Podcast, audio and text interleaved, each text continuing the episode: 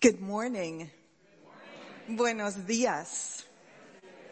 Welcome to East Shore Unitarian Church in Bellevue, whether you are here in person in the sanctuary or at home on Zoom. We welcome you. Thank you for choosing to spend the next hour or so with us. Today is a very, very special service. We are honoring women warriors, poets, and our own warriors, our own congregants who have dedicated their lives to answering the call of love. I'll begin my remarks by quoting Margaret Fuller. A new manifestation is at hand. A new hour is come. We would have every arbitrary barrier thrown down we would have every path laid open to woman as freely as to man. Were this done, we believe a divine energy would pervade nature to a degree unknown in the history of former ages. A new manifestation is at hand. A new hour has come. This morning we honor women, warriors, healers, pioneers, women who are part of our history, who have shaped us, who have inspired us to answer the call of love, the call to justice. They left us a legacy of courage, dignity, and compassion. As we heard in this story for all ages, Clara Barton was a universalist and women's rights advocate, a passionate advocate for relief work, she served no matter whom. She went beyond that border and made no distinction and served. She was the founder of the American Red Cross. And in a letter to her friend Franny in 1870, she wrote, I can never see a poor mutilated wreck blown to pieces with powder and lead without wondering if visions of such an end ever flitted before his mother's mind. Women should certainly have some voice in the matter of war, either affirmative or negative, and the fact that she has not this should not be made the ground on which to deprive her of other privileges. She shan't say there be no war and she shan't take any part of it when there is one and because she don't take part in war, she must not vote and because she can't vote, she has no voice in her government. And because she has no voice in her government, she isn't a citizen. And because she isn't a citizen, she has no rights. And because she has no rights, she must submit to wrongs. And because she submits to wrongs, she isn't anybody. And what does she know about war? And because she don't know anything about it, she mustn't say or do anything about it. And we know that she certainly said and did a lot. This is the image of Margaret Fuller born in 1810, raised a Unitarian. This was a time when women could not attend institutions of higher learning. Despite being denied the educational opportunities enjoyed by men, she persevered in her education in her own way. She made her own way. She refused to accept the limited role of women in American society and was a pioneer on issues of women's rights. She was a member of the Transcendentalist Circle, a teacher and editor and contributor to The Dial, the famous Transcendentalist journal. In 1843, she published The Great Lawsuit, Man versus Men, Women versus Women, in which she argued that manhood and womanhood are trans- transcendent ideals that we all contain both masculine and feminine qualities. But because men have greater access to self-development, women were prevented from accessing those means and she urged this to be corrected for the benefit of all humanity. She was denied entrance to Harvard Divinity School and in response, she created her own spaces where women could engage in discussions, conversations about theology, education, ethics, and more, using sometimes the same books that were assigned at Harvard Divinity School. Fuller was sometimes criticized by some of the women participating in these discussions for avoiding the topic of slavery. Eventually, Fuller changed her mind about this, and in her writings, she called this country's treatment of indigenous and black people a betrayal of Americans' democratic ideals. In 1845, Fuller published Women of the 19th Century, considered the loftiest and most commanding assertion yet made of the right of women to be regarded and treated as an independent, intelligent, rational being entitled to an equal voice in framing and modifying the laws that she's required to obey and in controlling and disposing of the property she has inherited or aided to acquire. Olympia Brown. Olympia Brown received her call to the ministry and when she applied to several seminaries was rejected again and again. In 1861, she was admitted to the Theological School of St. Louis University, even though its president asserted that he did not believe that women should be ministers. Hello, Mr. President. So after graduation, she faced yet another obstacle. She faced opposition to her ordination by the school by the wives of the professors, and she had to appeal to the Northern Universalist Association, and finally in 1863, Olympia Brown became the first woman to be ordained as a minister in the Universalist Church. And before I show the picture of my great aunt Adriana, I would be remiss if I didn't mention someone who was also on the battlefield, someone who was also a warrior. Sojourner Truth. In 1827, she walked away by daylight from her master when he failed to uphold the New York anti-slavery law. In 1843, after experiencing a religious conversion and a call to ministry, she named herself Sojourner Truth and became an itinerant preacher. She became part of the anti-slavery movement and the women's rights movement. At the 1851 Women's Rights Convention, Sojourner Truth delivered her famous speech, Ain't I a Woman? And I'll quote from that, just a little excerpt. The man over there says that women need to be helped into carriages and lifted over ditches and to have the best place everywhere. Nobody ever helps me into carriages or over mud puddles or gives me any best place and ain't I a woman? Look at me. Look at my arms. I have plowed and planted and gathered into barns and no man could head me. And ain't I a woman? I could work as much and eat as much as a man when I could get it and bear the lash as well.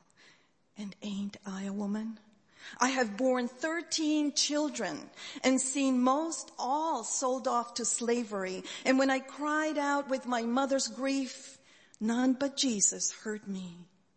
And ain't I a woman? If the first woman God ever made was strong enough to turn the world upside down all alone, these women together ought to be able to turn it back and get it right side up again. End quote. During the Civil War, Sojourner Truth helped recruit black troops for the Union Army. She continued to fight on behalf of women and African Americans until her death. As her biographer Nell Irvin Painter wrote, at a time when most Americans thought of slaves as male and women as white, truth embodied a fact that still bears repeating. Among the blacks are women. Among the women, there are blacks.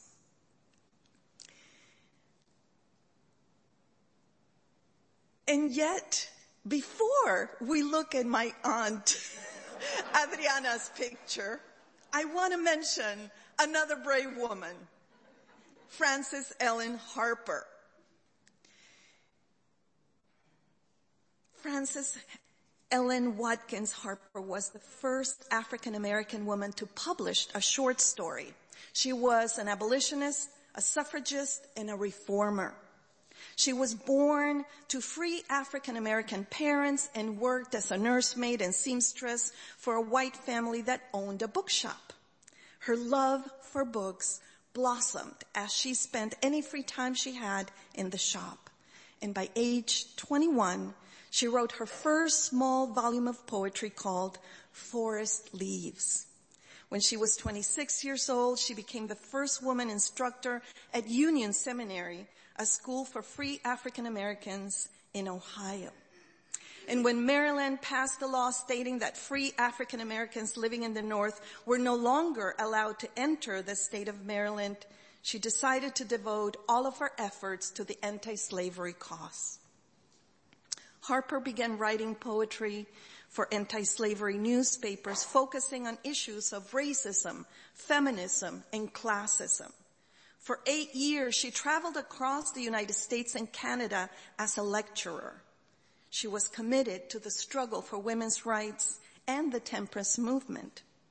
In 1966, Harper spoke at the National Women's Rights Convention in New York. Her famous speech entitled, We Are All Bound Up Together, urged her fellow attendees to include African American women in their fight for suffrage.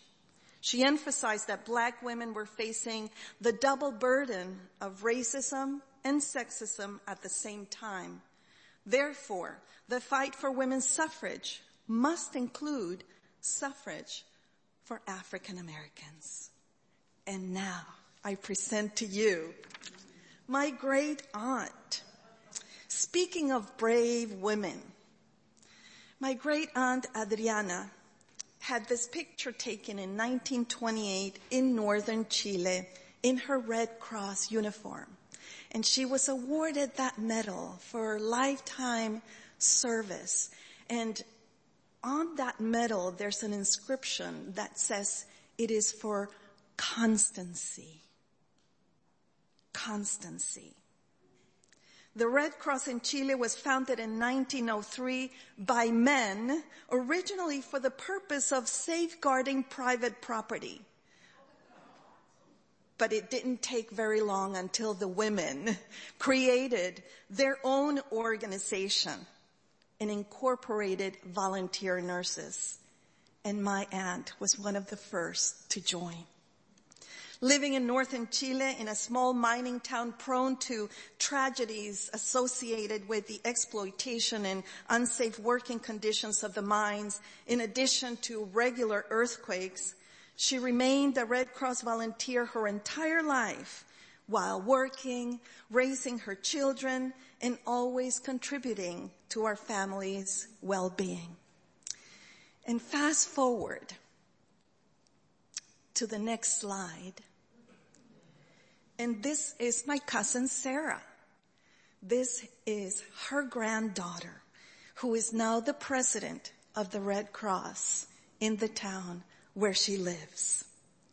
Having attained a university level education, having raised a daughter as a single parent, and having survived the horrors of a dictatorship that lasted for almost two decades, she continues to serve the most vulnerable in her community just like her grandmother did before, before her.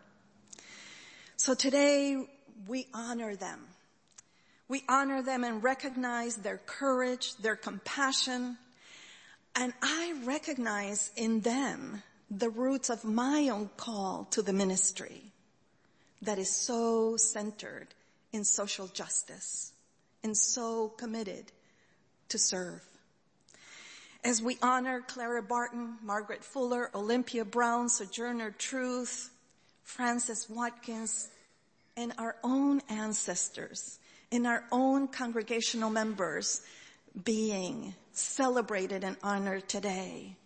Let us feel connected to all these brave women whose passion for education, human rights, and their hope comes through, through time, through the distance, and comes alive in these gatherings.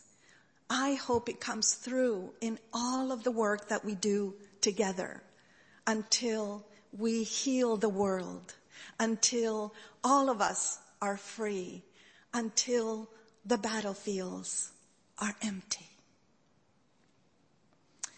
I hope that you too feel connected to them by being part of the larger Unitarian Universalist movement that is now calling us all to respond to the call to defend reproductive rights and to defend our transgender siblings from attempts to curtail their access to medical care, their bodily autonomy, and to the most basic human rights.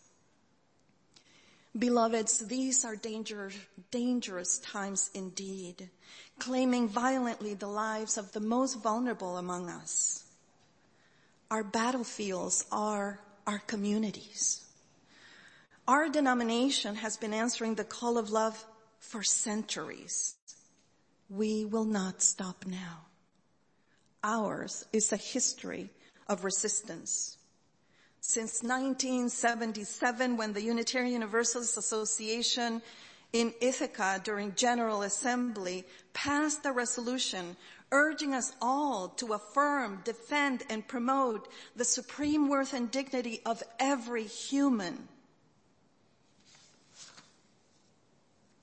And now, in 2023, a new manifestation is at hand. The U.S. Supreme Court has overturned Roe v. Wade. The radical religious rights strategy to ban abortion is similar to the strategies being used to attack trans and queer people. And we are being called to advocate for just and compassionate laws, for family planning, for reproductive and sexual health, and for gender equity. Our Unitarian Universalist faith affirms that all of our bodies are sacred. Let me repeat that. Our Unitarian Universalist faith affirms that all of our bodies are sacred. We should have the power to decide what does and doesn't happen to our bodies at every moment of our lives because consent and bodily autonomy are holy. Beloveds, a new manifestation is at hand, a new hour is come, and once again we are being called to action. We are being called to save lives, to resist and create alternative spaces in the face of oppression and fascism, to defend human rights and safeguard the bodily autonomy of all to bring healing to today's battlefields in our communities, to struggle alongside the most vulnerable among us. Into these modern day battlefields filled with fear, terror, persecution, and death, we are called to bring faith, hope, and love. We are being called to protect, to bless, and make whole the bodies of women and trans people beloveds, may we honor all of the women warriors whose legacy of courage, dignity, and compassion still accompany us on this journey. May we honor them by living into our UU values and by answering the call of love. Amen. And blessed be.